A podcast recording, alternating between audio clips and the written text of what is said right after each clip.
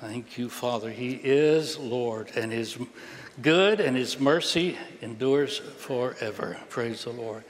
Well, uh, let's jump right into it without uh, a whole lot of extras today. I've got, thank the Lord, I do have a pretty good bit of time here, so we're going to we're going to do good. I want to just start today with three scriptures, if I can, and uh, just kind of help us get on the same. Um, the same common, they all have the same common subject, so we can kind of get on the same uh, wave and in our minds of thinkings and to, as to what we're going to be talking about today. So the first scripture, let's look at is Colossians chapter 4 and, uh, and verse 2. And uh, here the Apostle Paul's talking, and he says, Continue steadfastly in prayer, being watchful in it, with thanksgiving. Continue steadfastly in what? All right, good. Some of you are reading. All right, continue steadfastly, steadfastly, um, devoted to prayer, diligence, and those. You're giving your attention to it. This is something that Paul is encouraging the church. You give yourself to it. And the, the word prayer there has to do, of course, obviously, when you talk about prayer, we're talking to God. We're fellowshipping with God, communicating with God. But this word has one other context to it. It has to do with the, the place of prayer, going to your place of prayer. So, frequenting your place of prayer, talking to God. It's important because every word in the New Testament, every word in the Bible is important. And many times, as you dig them a little bit, you'll find uh, aspects of what God is teaching us that we maybe missed just in reading it in, in just plain English. But okay, so we're talking about our talking to God and continuing that, going to the place of prayer. Your place of prayer may be the car, maybe your, you know, your uh, closet at home. It may be the, the church. It may be uh, wherever. But that's the admonition. Then in Luke chapter 18 and in verse 1, uh, Jesus is about to speak a parable to them, and he goes ahead and tells us what the parable is going to be about before he ever gives it. And he says the, the parable is about that men ought always to pray and not lose heart. We ought to be always to pray and not, not get discouraged, not get tired. I mean, you know that sometimes as you pray, particularly if you're praying prayers of petition, everything doesn't happen just snap, snap, clip, clip. Oh, what a relief it is. You know what I'm saying? Sometimes we, so don't give up. He's encouraging us. Don't get discouraged. Don't quit. Continue in prayer. And uh, interestingly, this word's from the same family Greek uh, of uh, the family of words in the Greek, but it has just a little bit different push, and it has to do not only with just talking to God, but it includes the, the word there, worship, worshiping God. Continue, he says, uh, men ought always to pray, talk to God, worship the Lord, and it also has the context of bringing us into offering with humility our petitions to the Lord, okay? So we've got several things we can already learn from prayer just by these two simple scriptures. My last scripture uh, I want to talk to you about is in Ephesians 6 and in verse 18. And here the Apostle Paul is, is sharing with the church, and he says, praying always with all prayer and supplication in the Spirit being watchful to this end with all perseverance and supplication for all the saints, praying. And actually, that word is, the, is the, one of the same word that's used in Luke 18 there. Speaking to God, worshiping God, presenting your petitions to the Lord, praying always, always, you know, from that position of prayer, from the every opportunity to pray. And even that word, that word always, I loved this, and I didn't know it until I was just studying it yesterday. It has to do with praying as a person individually and corporately. Praise the Lord. So that's beautiful. And uh, it says we don't find a lot of talk, things that talk about our corporate prayer, but it's saying praying uh, individually, corporately, always, amen, with all prayer, all manner of prayer and supplication in the Spirit. Remember that phrase because we'll be dealing with that today. For several weeks, as Pastor said, uh, Pastor Scott and Mel have been talking to us on the subject of prayer and uh, the praying church. Amen. And um, how many of you have been blessed by it? Anybody in here? Did you learn anything so far? Uh, message has been good. Defining prayer, you know, should we pray? How do we pray? Et cetera, et cetera. Praying without ceasing. That was a, that was a powerful lesson, wasn't it?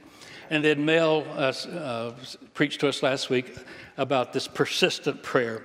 But this morning, Pastor Son asked me to pray or to, or to preach or to share on praying in the Spirit. Amen. And I want to do that. I want to do it though under the under the kind of the heading, um, the umbrella of of this: how to pray powerful prayers. Is that okay? Let's talk about how how to pray powerful powerful prayers. Amen. Um, and by the way, let me just, I wanted to bring this out here with you. There's a, there's a book, and it was written back, I think, in the 70s, 80s, somewhere in there. It's by Brother Kenneth E. Hagin. And uh, if you just want to add a little book to your prayer library about praying, it's one of the it's, an, it's just an easy book. It's small, it's a paperback. It'll take you a little while to leave it. It's simple, just to the point. Great testimonies in it. It's called Praying, or it's called Prevailing Prayer to Peace by Kenneth E. Hagin. And all you have to do, I did it this morning, you just Google, put in the title Praying, uh, a Prevailing Prayer to Peace. You don't even have to put his name, and there was a bunch of websites that came up so uh, that's just a book that I would like to throw out there that maybe, maybe you'd like to look at. Um, some of you who have walked in the Lord for a while uh, know of Brother Hagin's ministry.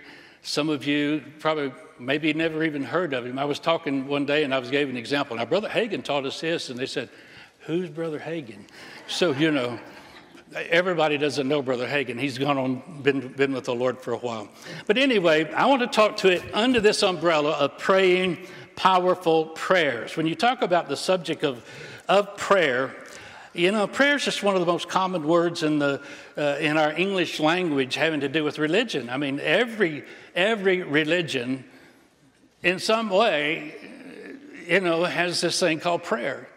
The Muslims pray, you know, the, the Hindus pray, the Buddhists pray, the Christians pray, the Jewish faith prays, Catholics pray, Protestants pray, Reform pray, you know, evangelicals hopefully pray, amen.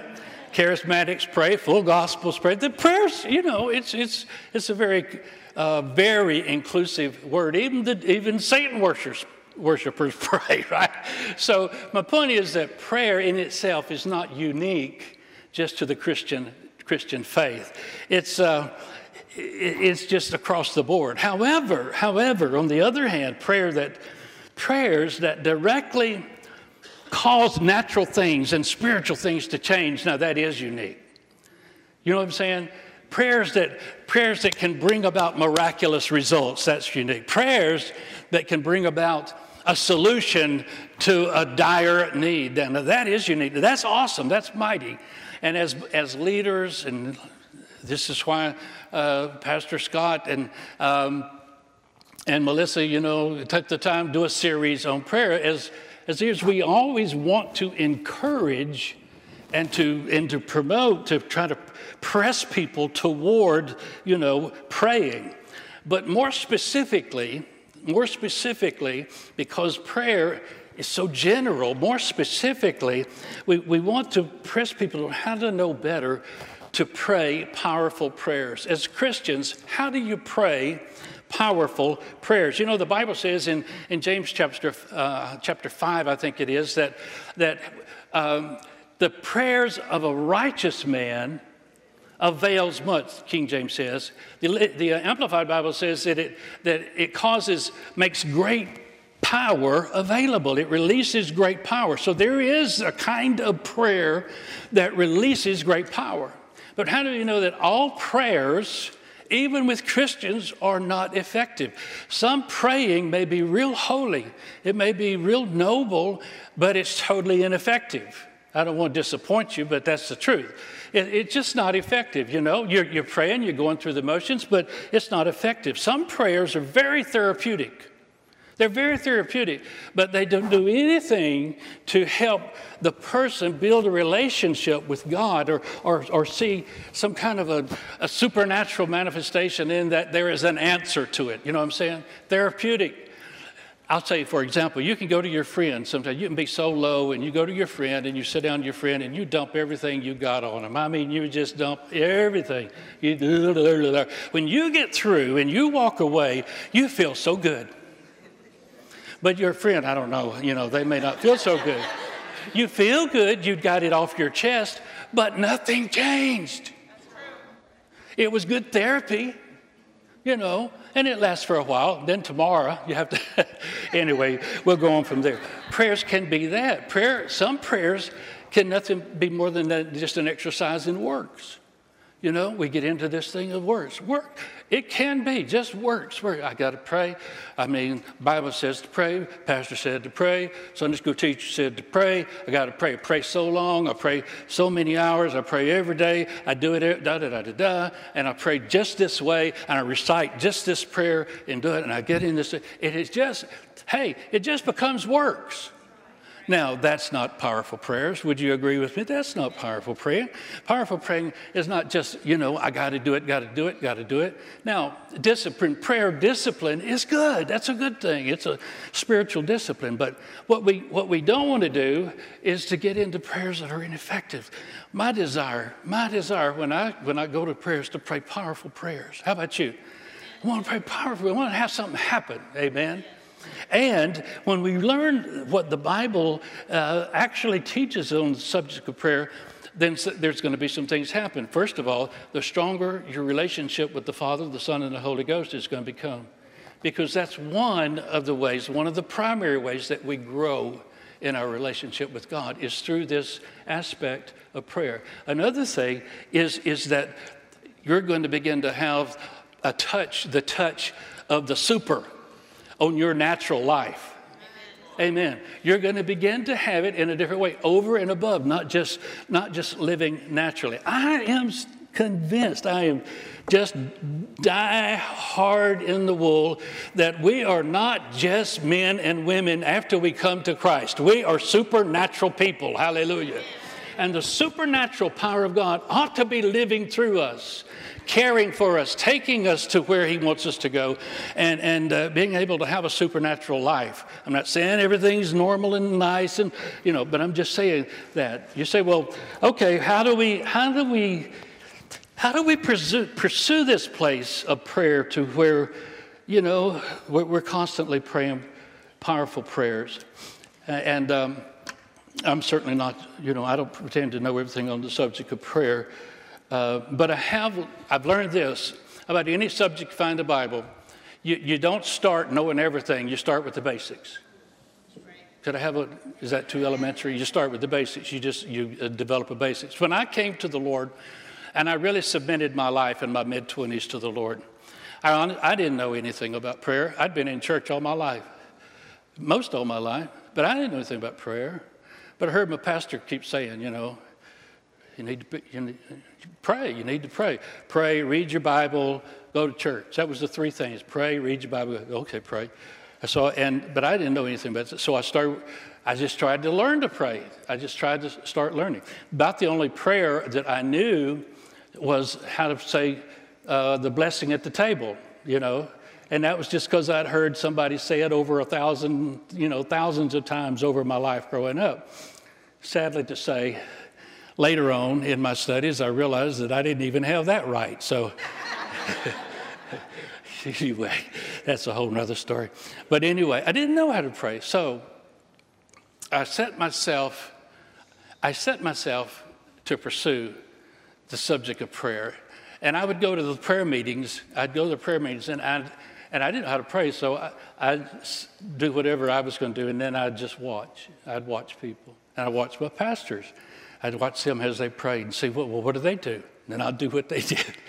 you know what I'm saying? You learn, you watch people. A lot of times you can, you can, you can observe, you can learn more from observing than you can other ways, you know? So I just watch. But I began to, and then, and then uh, the Lord began to help me to see some basics. And they're very important. They may sound elementary to you. If you've been serving the Lord a long time, maybe they're elementary to you, but if you uh, if you haven't, they're very important. And even if you've been serving the Lord a long time, you have to be reminded sometimes. Somebody asked me this morning or said something about, you know, a good time in the, the Lord or looking forward to what we're going to share. And I said, well, I'm either going to be sowing some new seeds or I'm going to be watering some old seeds. Amen. So if I'm just watering your seed today, that's okay. If I'm sowing some new things or some new revelation in your life, that's okay too. So let me just give you a few things. First of all, here's some things of just the basics of prayer. And I haven't forgotten, we're going to get to praying in the Spirit, okay? But just beginning here, just pray. I, I, I learned, I learned, I learned that prayer, you just keep prayer simple. Prayer, prayer just comes you know, just make it real, simple. Make prayer needs to be just genuine, just to come up out of your own heart. You can't necessarily pray always like somebody else, the these and the thous and the verilies and the comest thou and the whatevers, but to just, you know, just it has to be coming up out of your out of your own heart. I can remember when I first, you know, I'm talking years ago. I mean, I've been walking with the Lord 48, 49, 50 years.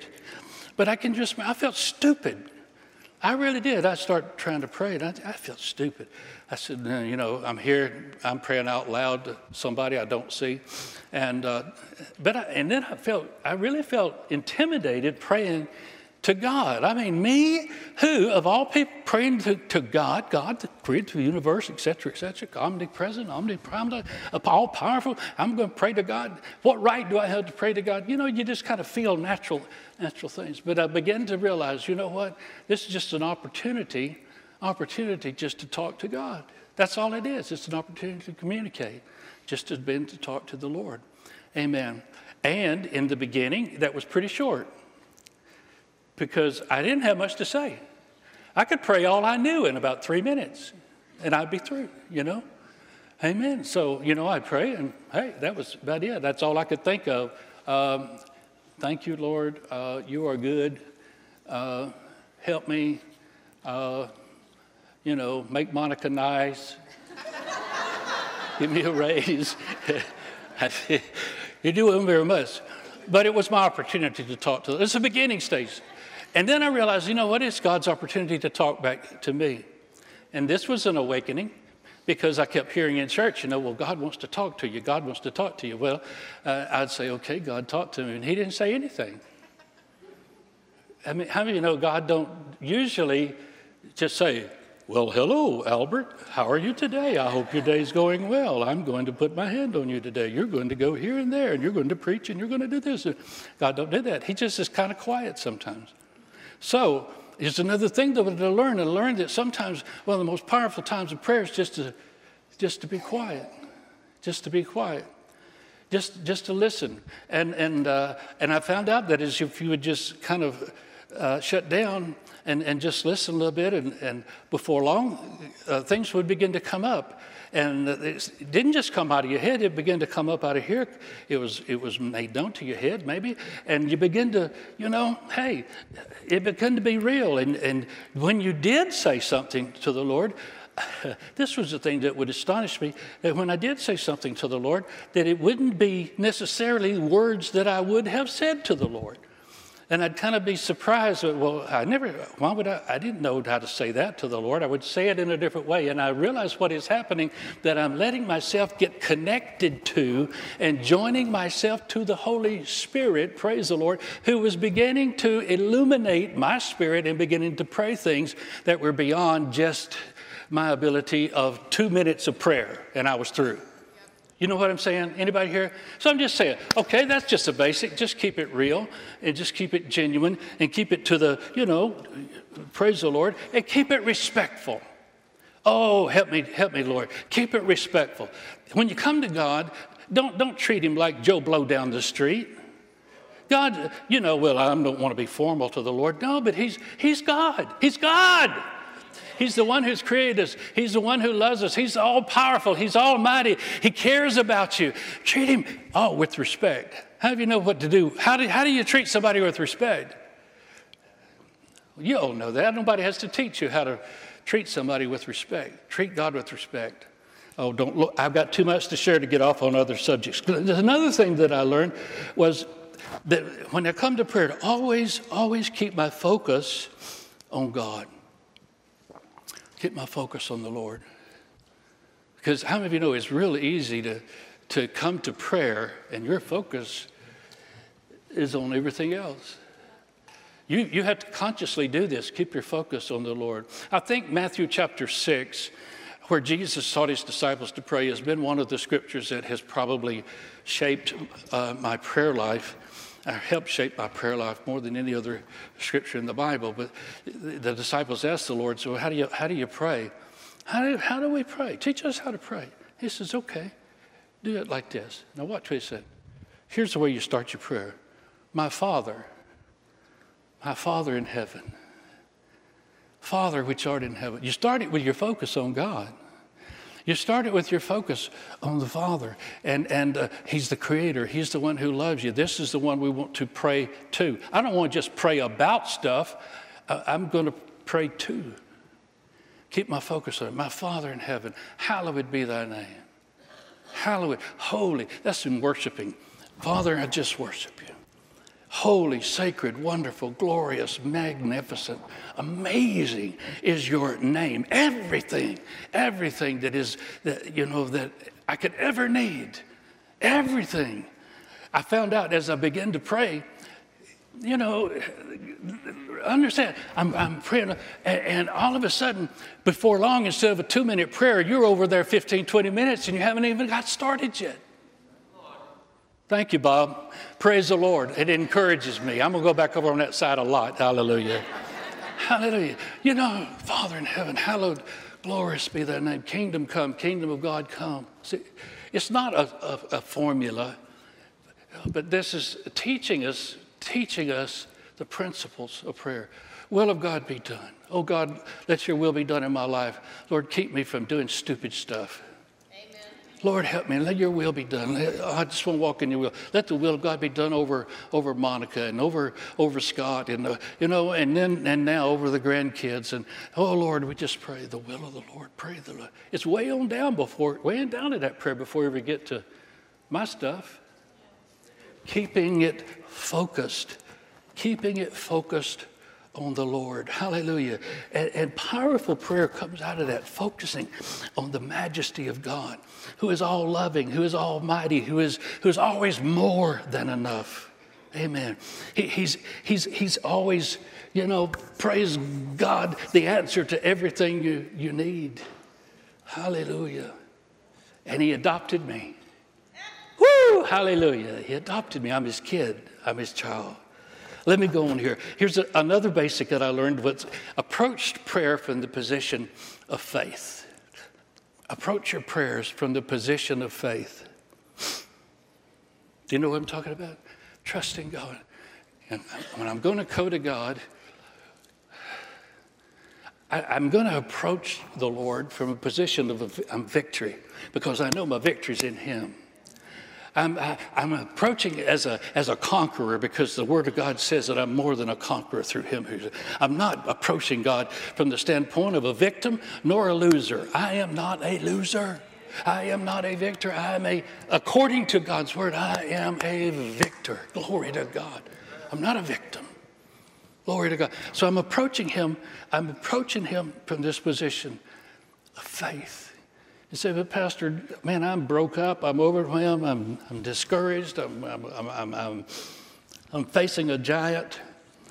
I know that sometimes we feel like, you know, that therapeutic prayer that if I could just go to God and I could just dump everything, you know, and just tell him everything that I'm going to somehow maybe, he's got to feel sorry for me you know, sympathy, compassion, whatever, you know, and, and uh, maybe I can, he'll come and whatever. And so I just I dump all my problems and my fears and my tears and my complaints and my worries and my doubts and my bad confessions and my blaming, la la la. And, and whew, wow. And you know, sometimes we do that, and God is so good, He'll just, He'll just be there. He'll just listen. You know what I'm saying? And maybe you feel better, like you did the therapy when you went to your friend. Maybe you feel better. You walk away. Whew. Amen. Maybe. But at some point in time, at some point in time, uh, we, we, we've got to reverse something. At some point in time, we've got to come back and come to Him in the position of faith. Amen. In the position of faith. What did Job do? He spent a whole cha- a whole book, you know, talking about everything so bad. He was fearful and bad, and everybody was, you know, you're this and you're that. And then he began to blame God and blame everybody else. But finally, in the end, in the end, if you read the whole book, in the end, he began to shift and he moved back into the position of faith. And when he moved back into the position of faith and believing God and praying for his friends, God did a miracle and He restored everything to him at some point in time. So, what, what I decided to try to do, to the best that I can, I'm not saying I'm perfect yet, but to the best that I can, I just want to skip, I want to skip the, the, you know, the how I am part, what I feel part, and, the, and the, I want to kind of skip that and I just want to go ahead and start from the position of faith. Hallelujah because I know that it's what is faith in God, it's, it's trusting in the Lord, it's putting His word out there, and in believing it's going to come to pass, it's really going to change my situation. Can I have an amen in here this morning? Praise the name of the Lord. So, starting from a position of faith, the disciples asked the Lord, said, Well, Lord, you know, how do we do miracles? What, what's going on? What, how do we do a miracle? In, in uh, Matthew, uh, in Mark chapter 4. He said, Well, here's the way you do it you have faith in God. Then he talked about what you say. He said, Whosoever will say to his mountain, Mountain be moved, be cast into the sea, and not doubt what he says, what he says, but believe what he says will come to pass. He shall have. He's going to have it. Come on now. What things soever you desire when you pray, just believe that you receive them and you shall have them. Well, Pastor, can I come and bawl to God? Sure, you can. God will listen to you. But at some point, you're going to have to turn to the position of faith in God for it to change. Yes, no, yeah, amen. Y'all looking at me like, where, where is he coming from? I am in great, uh, main generations church. Yeah, Amen. Here's another one. I got to hurry because I want to get to this other part. But the powerful prayers, particularly if you're talking about if you're talking about petitioning prayers, or you're talking about you know uh, intercession, um, I found they had to be backed with Scripture, back them with Scripture, back them with Scripture. In other words, what is what is written? Base base the prayer on what God has said. Base it on the word, base it, base it on God's promise. Pray God's promise, pray God's principle, pray God's will. Uh, powerful prayers. They pray, they say, they, they confess the same thing that the word says because the word, it, it, God can't lie and, and he and his word are one, so the word can't, can't lie. Amen. So what do we do? We just base it on the word. I'm going to throw this in. I think one of the wisest things that a person could also do in their praying and their petitioning, even if they're and, and they're basing it on the Word, but one of the wisest things you can do is is, is go to the Lord. I, I say it with a stipulation. Is that okay? A stipulation. The stipulation is this: Lord, if I'm praying for something or asking for something that's not good for me, it's uh, not good for my family. If it's not good for, no matter what it is, no matter what I'm asking you for, no matter what I'm desiring, no matter what it is, Lord, if it's not in your will, then I, I, just, I, I just preface all my prayers with this Your will be done and not mine. Your will. So if it's, if it's you having to say no, no, no, no, that's, that's not good for you, and that's just okay. That's what, and I'll be and I'll be happy with it. I'll be satisfied with it, and we'll just move on from there. Can I have an amen? You think that's good? Now I can't take you to a verse of scripture, but I found that it's true, and I found that it saved me a lot of trouble too. You know, because we don't all know everything we're supposed to pray the way they're supposed to pray it. Praise the Lord. The last, well, this is not the last one, but the, this little part is I found out you get powerful prayers when you keep your motives pure. Keep your motives pure. Get your heart pure. You know, selfish prayers, self centered prayers, me, me, me prayers, greedy prayers, envious, jealous hearts. they, they usually don't produce very powerful prayers. Amen. No, even the prayer in, in Matthew 6 um, is a prayer that begins and, and ends with praise to the Lord. It's, it's just not all about me, me, me, me, me, me. It's a, quite a while down into that prayer before he ever gets to give me this day my daily bread. Amen. Are you with me? It's a while in there. So, you know, keep your heart pure and, and keep your heart as much as you can to imitate God. You know, God's a distributor of love. He's, he's always trying to reach out and he's trying to help. And his prayers and, and uh, his, his actions and his believing is, is for his, his kids. And we should be that same way. It's not just me and mine and, you know, build me up make me rich and, and, and so I can fly all over the world. Those are all good. God's going to bless you. I know that, but, but keep them. Let's keep them. Let's keep it pure. Can I have an amen? Praise the Lord. Have I been too simple for you already this morning? Are you just, you know, hey, maybe I'm, as I say, I'm just, just encouraging us here. So where, what all have we got here? First of all, what did we say? We got, let's keep it simple, keep it personal, keep it real, keep it focused on God, not on how big your problems are. And then let's go into prayer in the position of faith. And then pray the word, pray the word over your problems, over your situation, over the things that you're petitioning. And then what? Let's keep our hearts pure. Now, let's go to this, this next thing. And uh, that is that is this praying. When we pray, let's learn to pray in the Spirit. Learn to pray in the Spirit. And let me preface uh, what I'm going to be saying over these next few minutes about praying in the Spirit with this, and that is that that we're not changing subjects here. We're not changing subjects. We're still on the subject of praying powerful prayers, how to pray powerful prayers. And, uh, and, uh, and we're going to something that's totally different because every point that I've made to you is something that, that it's necessary. It brings us into this point and into this place. It begins to position us as we approach prayer in the Spirit. Amen. All of it's necessary. Amen. Praise the Lord. When I'll give you an example. When the Apostle Paul was was teaching the church at Ephesus, we read the scripture a while ago uh, about about you know praying and about about how to come against the devil and how to win over the wiles of the, of the devil he said you know he starts up be strong in the lord the power of his might put on the whole armor of god that you may be then he goes down into verse verse 18 which we read. And in that verse, he said, Look, praying always, praying always, what is that? All kinds or manner of prayer. There's, there's many kinds of consecration, uh, for, uh, you know, uh, repentance, uh, prayers of agreements, prayers for uh, particular petition, prayers, prayer, there's all kind of intercession, all kinds of prayer. But he said, in all manner or all kinds of praying and supplication, pray it in the Spirit.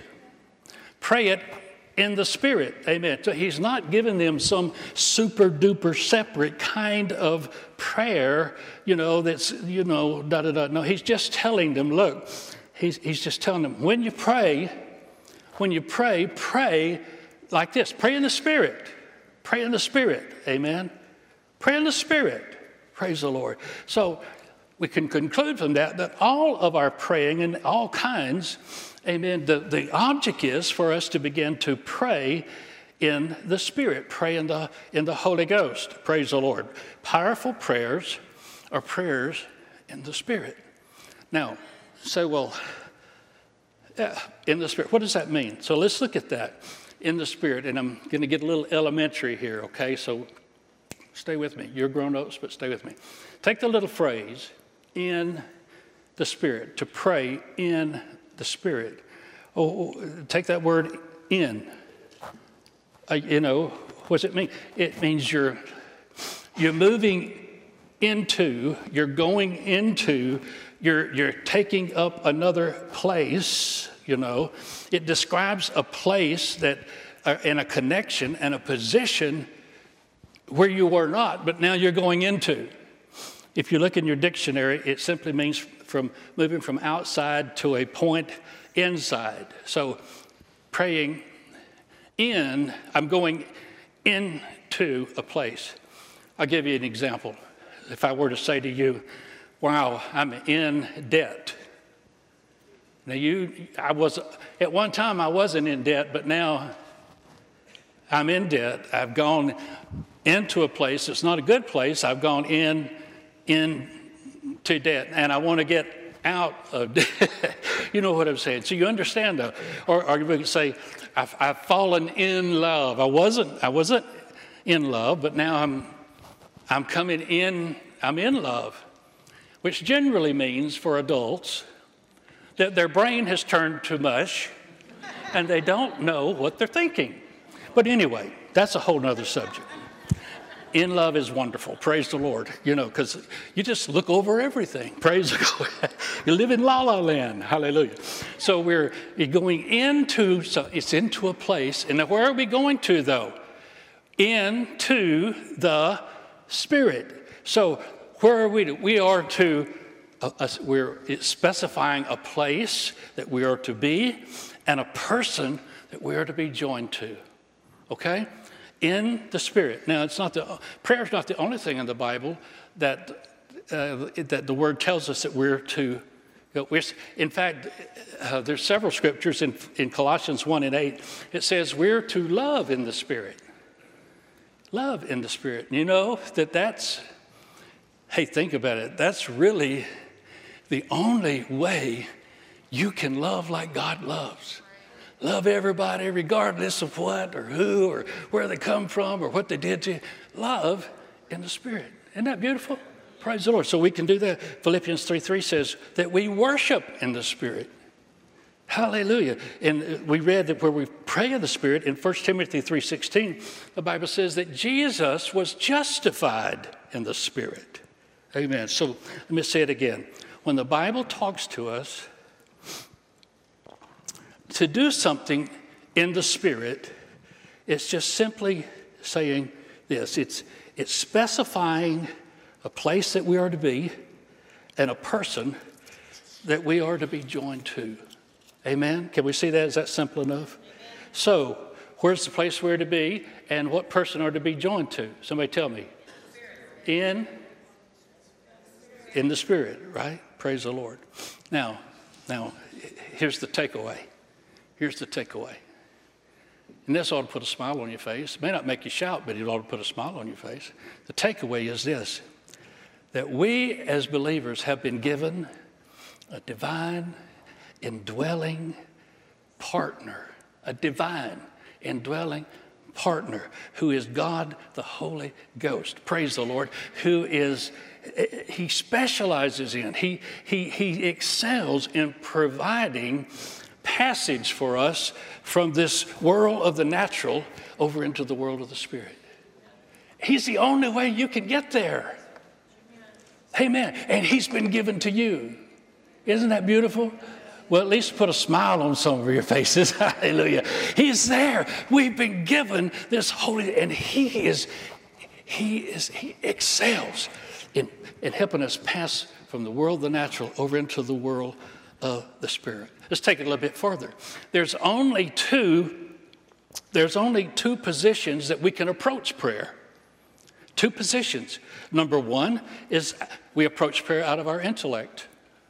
We can approach prayer out of our mind, our natural, our flesh. We approach prayer out of our, you know, our, our soul, our emotions. We just approach prayer that way. Now, if we approach prayer always this way, you know, and our words, we're just speaking them out of the, out of the instruction of our mind. We're speaking out of our intellect. We're just speaking out of our reasoning.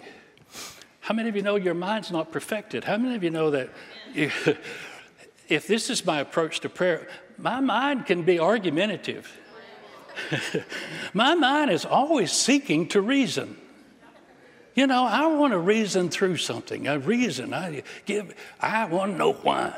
You know, my mind wants to do that. My, my, my mind is filled with doubts. I think one way to right now, and then in you know ten minutes you say something to me, I might think a different way.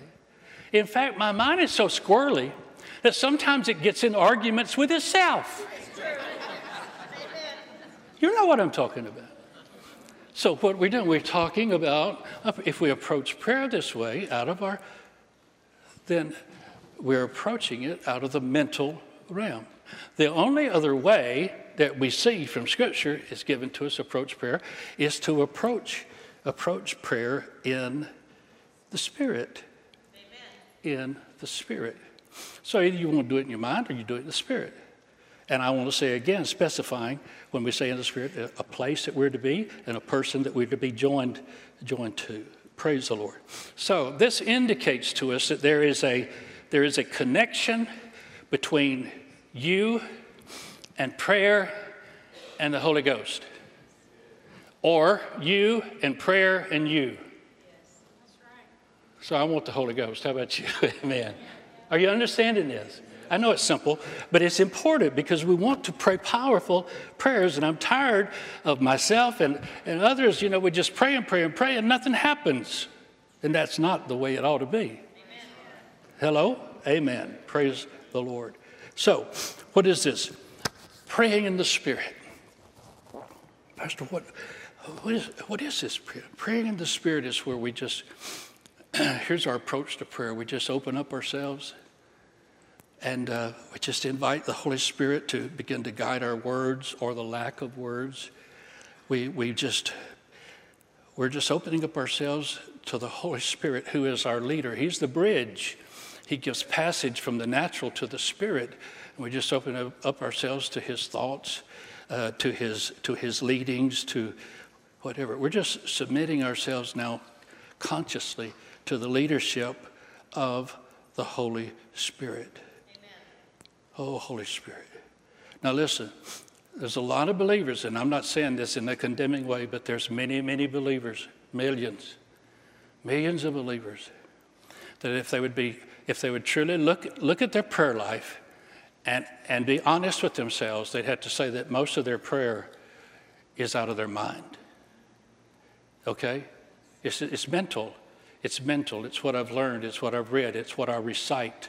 It's, it's, it's just you know, it's out of, the, out of their mind. But it doesn't have to be. Can I have an amen? It doesn't have to be. Consciously, consciously, and I teach myself consciously, just, just you may have to start out, precious Holy Spirit, uh, lead me, just lead me, just help me. And uh, in my prayer time today, uh, give me the, the, thoughts, give me your words, give me your direction. Uh, help me to know what to say, what not to say. Give me subjects to pray. You know what I'm saying? You, you consciously begin to do this and you, you just you you teach yourself. After a while, you don't have to say that every time you go to prayer because you, you just flow into it. You just, you know, you go to the place of prayer and you just begin to you begin to flow into it, you know. Hallelujah. And then what happens? As you do that, sometimes then the Holy Spirit will, maybe he'll, he'll bring up a subject or he'll bring up a scripture and, and you begin to expound. You pray on that. Let him help you pray on that. And uh, maybe he, he get, brings up a person. Ooh, praise God, a person. Or maybe, maybe there's a, you know, a thought or an issue. Or maybe there's just a word. Sometimes I'll be praying and I'll just get a word. I just get a word, you know. Uh, and my goodness, as you begin to pray over it, it just expands and you begin to see the mind of God and what He wants, what He's, what he's trying to lead you into. Praise the Lord. Now, we're talking about praying in the Spirit. Praise the Lord. And many times it's just like then, then just praying in an unknown tongue praying in tongues, praying in a language that you, you didn't acquire it, you didn't learn it, you don't even know what you're saying, but you, you now you're just praying in tongues. But the Holy Spirit has led, has led you into that, and prayer just begins to flow up out of you. Hallelujah.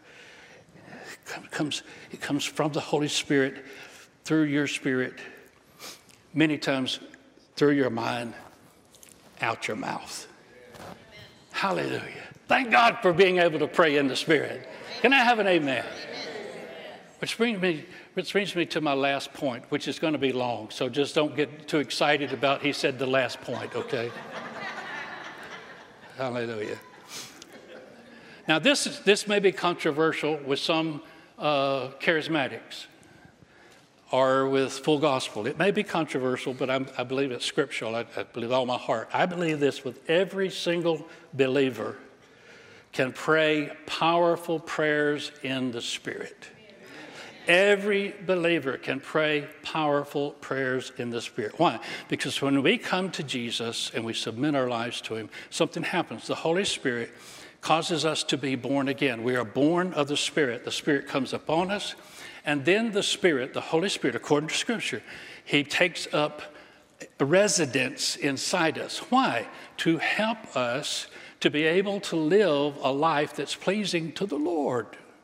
He's there. He helps us. He, and he'll, he'll, he'll guide you. He'll speak to you, you know, and, and so forth. And so I, I believe with, with, with all my heart. And that is a wonderful thing that he comes and it's, it's a, that work of the Spirit is just so beautiful. Praise the Lord.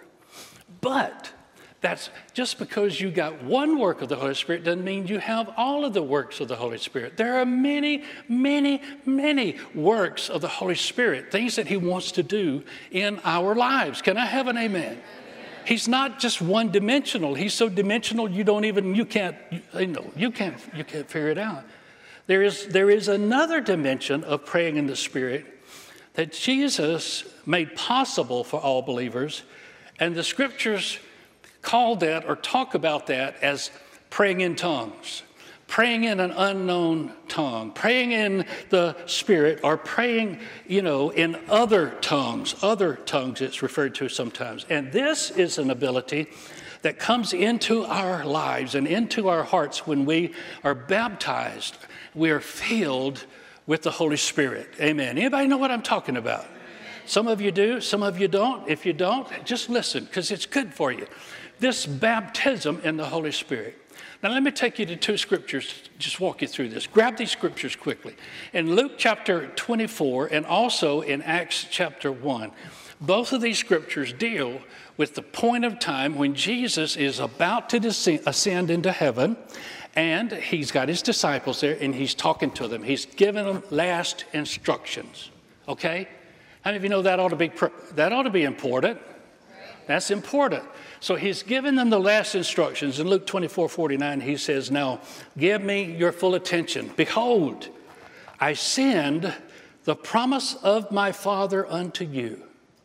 Remember that phrase. I send my, the promise of my Father unto you. Then he says, You go tarry in the city of Jerusalem until you be endued with power from on high. There's a connection the promise of the Father is coming to you, and you wait. When He comes, there's going to be an endowment of power. It's a very powerful word that's used there, endued with power. It's like if you put on clothes, but the clothes just didn't say in, you know, on the outside of you, but the clothes just kind of, they went all inside you. So the clothes were in you and out you, and you were just saturated. You were just endued. You were, you know, so he said, when the Holy Spirit comes, or when he says, when the promise of the Father comes to you, there's going to be this power. Didn't just come on you, and it's not. It's all through. You're saturated in this power. In this power. Now, go to me or look at Acts chapter one, and was the same writer. That was Luke saying. Acts, in the, the book of Acts was written by Luke also. I guess you knew that. So, anyway, he says, and being assembled together, Jesus commanded them not to depart from Jerusalem, but to wait for the promise of the Father. There's that same phrase again. Which he said, You've heard of me. He said, I've talked to you about this before. I've explained it to you. So Jesus had already, he, he talked to his disciples about it, the promise of the Father, what it was. And then he says, now for, he, he, and he, defines it for us. He says, John truly baptized you with water, but you shall be baptized with the Holy Spirit not many days hence. So the, he, he told in Luke, you go and you, you know, you tarry because the promise of the Father's coming and you're going to get some power. Power is going to happen. And then he goes over here and in Acts and he says, he says, uh, you wait for the promise of the Father. Amen. And he explains what it is. You're going to be baptized, immersed, saturated, filled, overflowing, all through everything about you is immersed in the Holy Spirit not many days hence. Hallelujah. Now go down to We're still in Acts 1. Look down in verse 8. He says more about it. He says, You are going to receive power when the Holy Spirit has come upon you, and you'll be witnesses to me in Jerusalem, Judea, Samaria, and the end of the world. You're going to receive power. The second time he's told them, there's going to be something happens when the Holy Ghost comes on you, the Holy Spirit, or you're baptized in this Holy, in the Holy Spirit. And the power there is the word uh, dunamai, which is, is it's a powerful word in the scripture. It means explosive power, miracle working power. It's, it's, it, it's mighty, mighty power, divine, divine, miraculous, abundant ability, strength, just on and on and on. And he says, Look, you're going to receive that after that the Holy Ghost has come upon you. So, what happens then? They did what Jesus said. They went to Jerusalem. They all gathered in a room. It's 120 of them, the Bible says. And they, and they prayed and they waited 10 days, 10 days. And then after 10 days, something happened. We see it in Acts chapter 2, beginning in verse 1. Here's what happened. When the day of Pentecost was come, they, who is that? This 120 people, they were all, what were they? They were all together in this place and, and uh, King, King, James talks about they were in one accord. They were all in harmony here. They weren't fussing and fighting and trying to kill each other. They were, you know, it was all going good. Praise the Lord. When suddenly, verse 2, a sound like the blowing of violent wind came from heaven and it filled the whole house where they were sitting. Something amazing happened. A sound. It didn't say it was a wind, it just says sound. This sound, you know. They tell me that a, a tornado sounds like a train coming or something, you know, that you can hear the sound before, long before uh, it ever gets there. The tornado. I don't know, but this sound, I can just imagine of this, of this violent wind. It came from heaven and it filled the place. And here's what happened they saw what seemed to be, to them, this is what it looked like tongues of fire. Tongues of fire. Have you ever watched a fire in a fireplace? I get a fireplace going, and I can just stare at it like, you know, I don't know. I think it's mesmerizing, you know, and it just kind of shoots up, you know, streaks. It's not like, mm, you know, no, it's just. And this is kind of what they saw. They saw it looked like fire. It looked like these, you know, they described it as, as tongues uh, of, fire and it came and it rested on, and, and, they, and these tongues just kind of and this is what they were, this is what they were perceiving, and rested upon each one of them, and watch what happened. And they were filled, boom. I mean, top to bottom, they were filled with the Holy Spirit and began to speak in other tongues as the Spirit enabled them. That word other, it means uh, strange tongues, different, different, di- strange to what? Because they didn't know what they were saying. They didn't know the language. They didn't understand it. Strange, strange. And then it says tongues. Tongues. What was it? Tongues has to do with language, but it, it says if you, if you study your word out, it's very specific. It has to do with languages that are not naturally acquired. In other words, they didn't learn them, they didn't know them, they, but these languages begin to come out. Oh, oh, there's a sound, and now the and, uh, and they were filled with this, and these languages begin to come out of their mouth. Why? The scripture said they were filled with the Holy Spirit. Amen. Now let's read on. Let's read on. This is I'm getting excited. I don't know about you. You may be thinking about your roast, but I'm I'm, I'm up in this thing, man. I'm like there in the upper room right now. Praise God. And uh, okay, let's go on verse 5. I'm going to read this from the Message Bible. It says there were many Jews staying in Jerusalem just then. They were devout pilgrims from all over the world. And when they heard the sound, they heard that wind, they came on a run. And when, and when they heard, then when they heard one after another their own mother tongues being spoken, they were thunderstruck. They couldn't, for the life of them, figure out what was going on. And they kept saying, Aren't these Galileans? Aren't these just Galileans? Now that's important. What do you mean by aren't they? the Galileans were considered, you know, they were unlearned They, they were untraveled, they were unsophisticated, they weren't educated. They weren't considered to be educated people. They hadn't been all over the world. They didn't know these languages. They were not multicultural or multilingual. They didn't know any of this stuff, and they kept saying, Look, look, what does this mean? These guys, these, these Galileans, you know, they'd be like these guys from West Texas or these rednecks from Alabama, they don't know nothing. How they speak in all these languages? Hello? What's going on? Now, okay, let's go ahead and read it.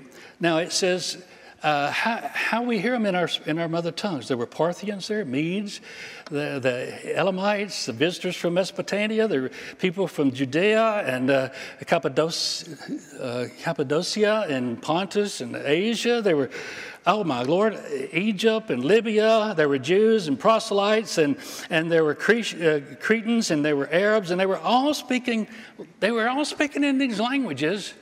And watch what it says and they were describing the mighty works of God. Here are these guys, they're filled with the Holy Ghost, and they begin to speak in these other tongues, tongues they didn't know, they didn't understand. But what were they speaking? It wasn't gibberish. They were speaking in all these languages. Other people understood it, but what were they doing? They were speaking things like praising, praising God, praising and describing the, God's mighty works. Hallelujah. It says in verse 12, their heads were spinning. Now that's all these congregation. And they couldn't make heads or tails of any of it. They talked back and forth confused and said, What is going on going on here? So let, let, let's, let's make our points.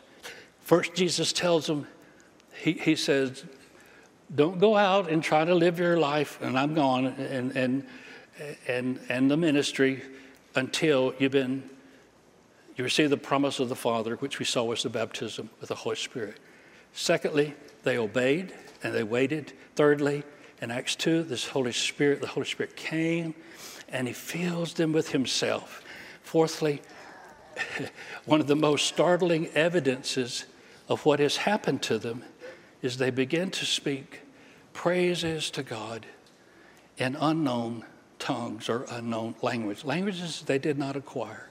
Amen mark this, and I don't have time to go to all these scriptures. But in, in Acts 2, when they were filled with the Holy Spirit, they spoke with tongues. In Acts chapter 10, when Peter had a, uh, was spoke to by the Lord and he went to Cornelius' house and he preached Jesus to them.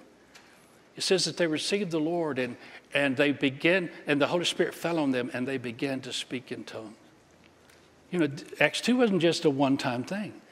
And then, and then in Acts chapter 19, the Apostle Paul, he's traveling and he comes to Ephesus, and here's a group of people he finds, and they, and they have heard about some about the Lord, but they didn't know much.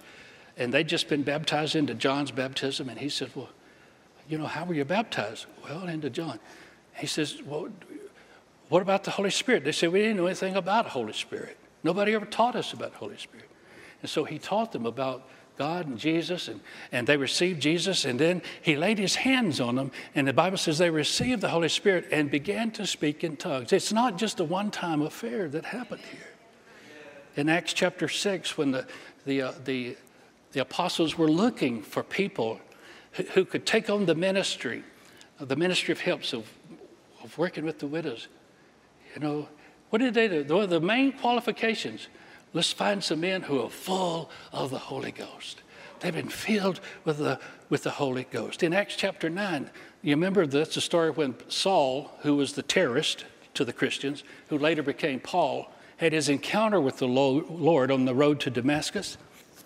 And uh, the Lord uh, appeared to him and sent him down to a place. And then he came to an Ananias and told Ananias, I want you to go down to this place to this to street called Straight, and I want you to minister to this man called Saul, and I want you to show him the way, teach him what to do, teach him about Jesus, and I want him to be filled with the Spirit. And Ananias did, and Paul received the Lord as Savior, and and the Bible says he was filled with the Holy Spirit. Now, it does not say he spoke in tongues there, but if we go over to 1 Corinthians 14, he says, Look, I speak in tongues more than you all. So we know that he had that, he had that experience. Are you still with me or have I bored you to death? Listen. So so what what does this, you know, what does this have to do? This being baptized in the Holy Spirit, what does this have to do with our study of prayer and praying in the Spirit? If you'll bear with me, I have one other point to go to, and I'm going to, I'm going to tie these two together here. So go with me to 1 Corinthians chapter 14, and let's, let's see this. Praying in the Spirit. This praying in an unknown tongue, it begins, we begin to learn from Scripture that it is, it is one of the parts, it's an important part of us praying in the Spirit. It's not the only thing. Praying in the Spirit doesn't just mean praying in tongues but it is a part of us learning how to pray in the Spirit. Praise the Lord. So here we go 1 Corinthians 14, verse 1 and 2. Paul tells them, he says, You follow after love and desire spiritual. Uh, the gifts is a word that's italicized, it's, it's been added just to, to give meaning, but it's spiritual things, things of the Spirit. You desire them. He says, But especially that you may prophesy. Verse 2 For he that talks speaks in an unknown tongue, speaks not unto God, I'm sorry, speaks not unto men, but unto God. For no man understands him. Howbeit in the Spirit he speaks mysteries. Powerful verse of Scripture. If I'm speaking, you say, well, it doesn't say pray. Well, if I'm speaking to God, same thing as praying it. I mean, when I talk to God, it's prayer. If I'm speaking in my unknown tongue, I'm speaking in tongues, I'm not talking to men, I'm talking to God. Isn't that what it's a way to talk to God? It says pray in tongues. I talk to God. And what am I doing?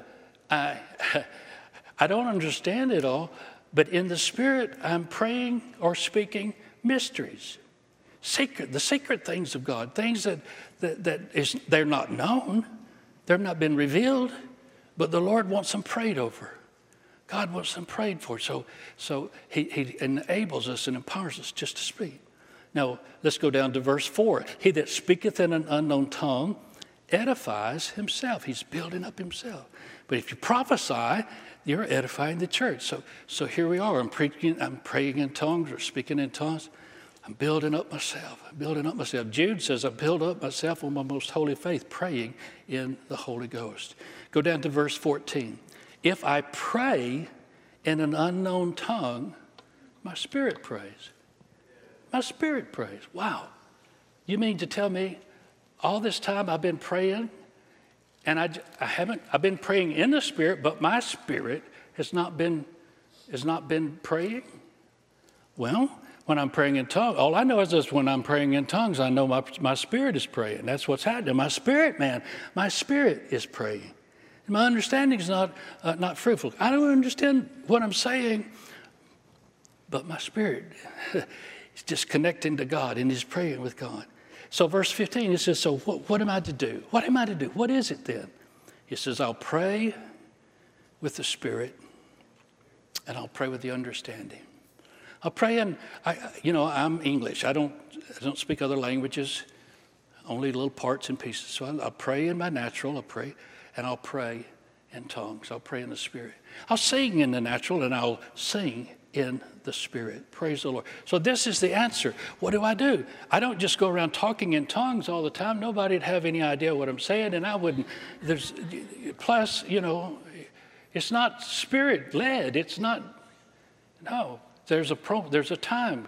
I pray in my English, I pray in my, my native tongue, and I pray in tongues. That's where prayer is coming into, into being. And I just think, really, you know, I think it's one of the saddest things that people who love the Lord, there are people who, I mean, they are sold out Christians and believers. They love Jesus with all their heart. But because of maybe they never heard about it, or maybe they heard it's bad, or they heard don't do that, or they heard that's of the devil, or whatever reason, but oh, they, they go through life, they live and die, and never allow their spirit to pray. Isn't that sad? When it doesn't have to be that way. Well, Pastor, what's going to happen? What, what is the benefit? What, when, I'm, when I allow myself to pray in tongues as I'm praying in the Spirit? Well, we just read it a while ago.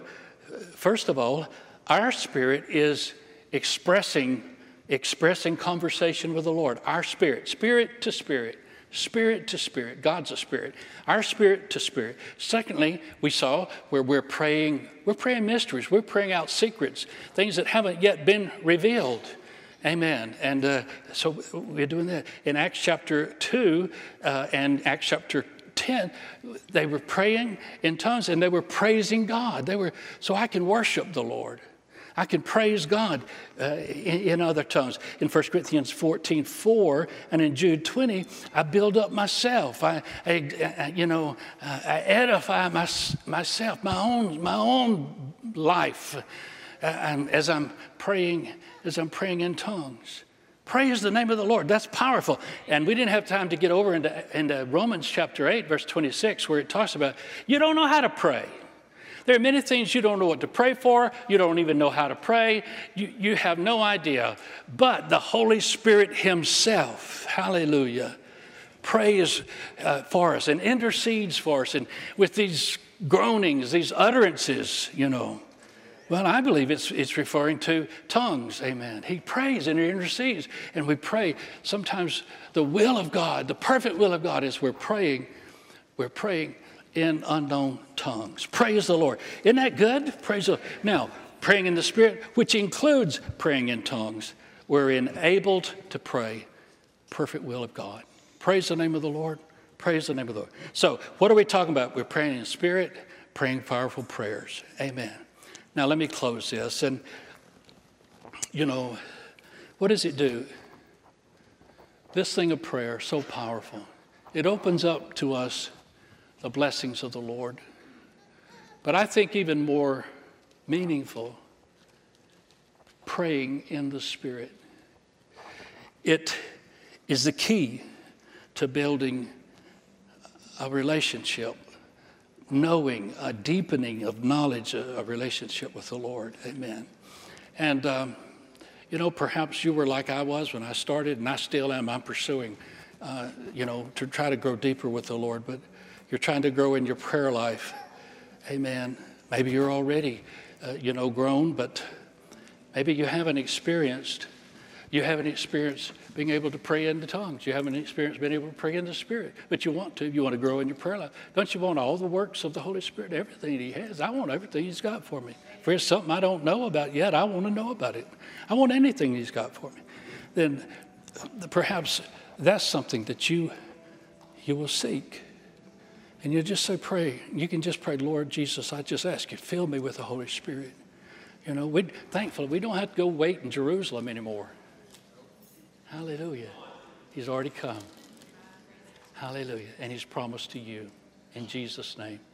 And so, you know, today, um, I'm going to ask the prayer partners to come. And I thank you for being, uh, being attentive. I know I preached a good while today, but I had a lot to say. But I'm going to ask the prayer partners to come, and perhaps you, uh, perhaps you, you want to grow in prayer, and, and you just want somebody to pray with you and agree with you. But perhaps you would like to look into this. What is this? Baptism with the Holy Spirit. You want to be baptized with the Holy Spirit so that, so that you will have that, that ability, the Holy Spirit inside you, to begin to pray in a new dimension a new dimension of power and praying in tongues. Would you bow your heads and let me just pray over you?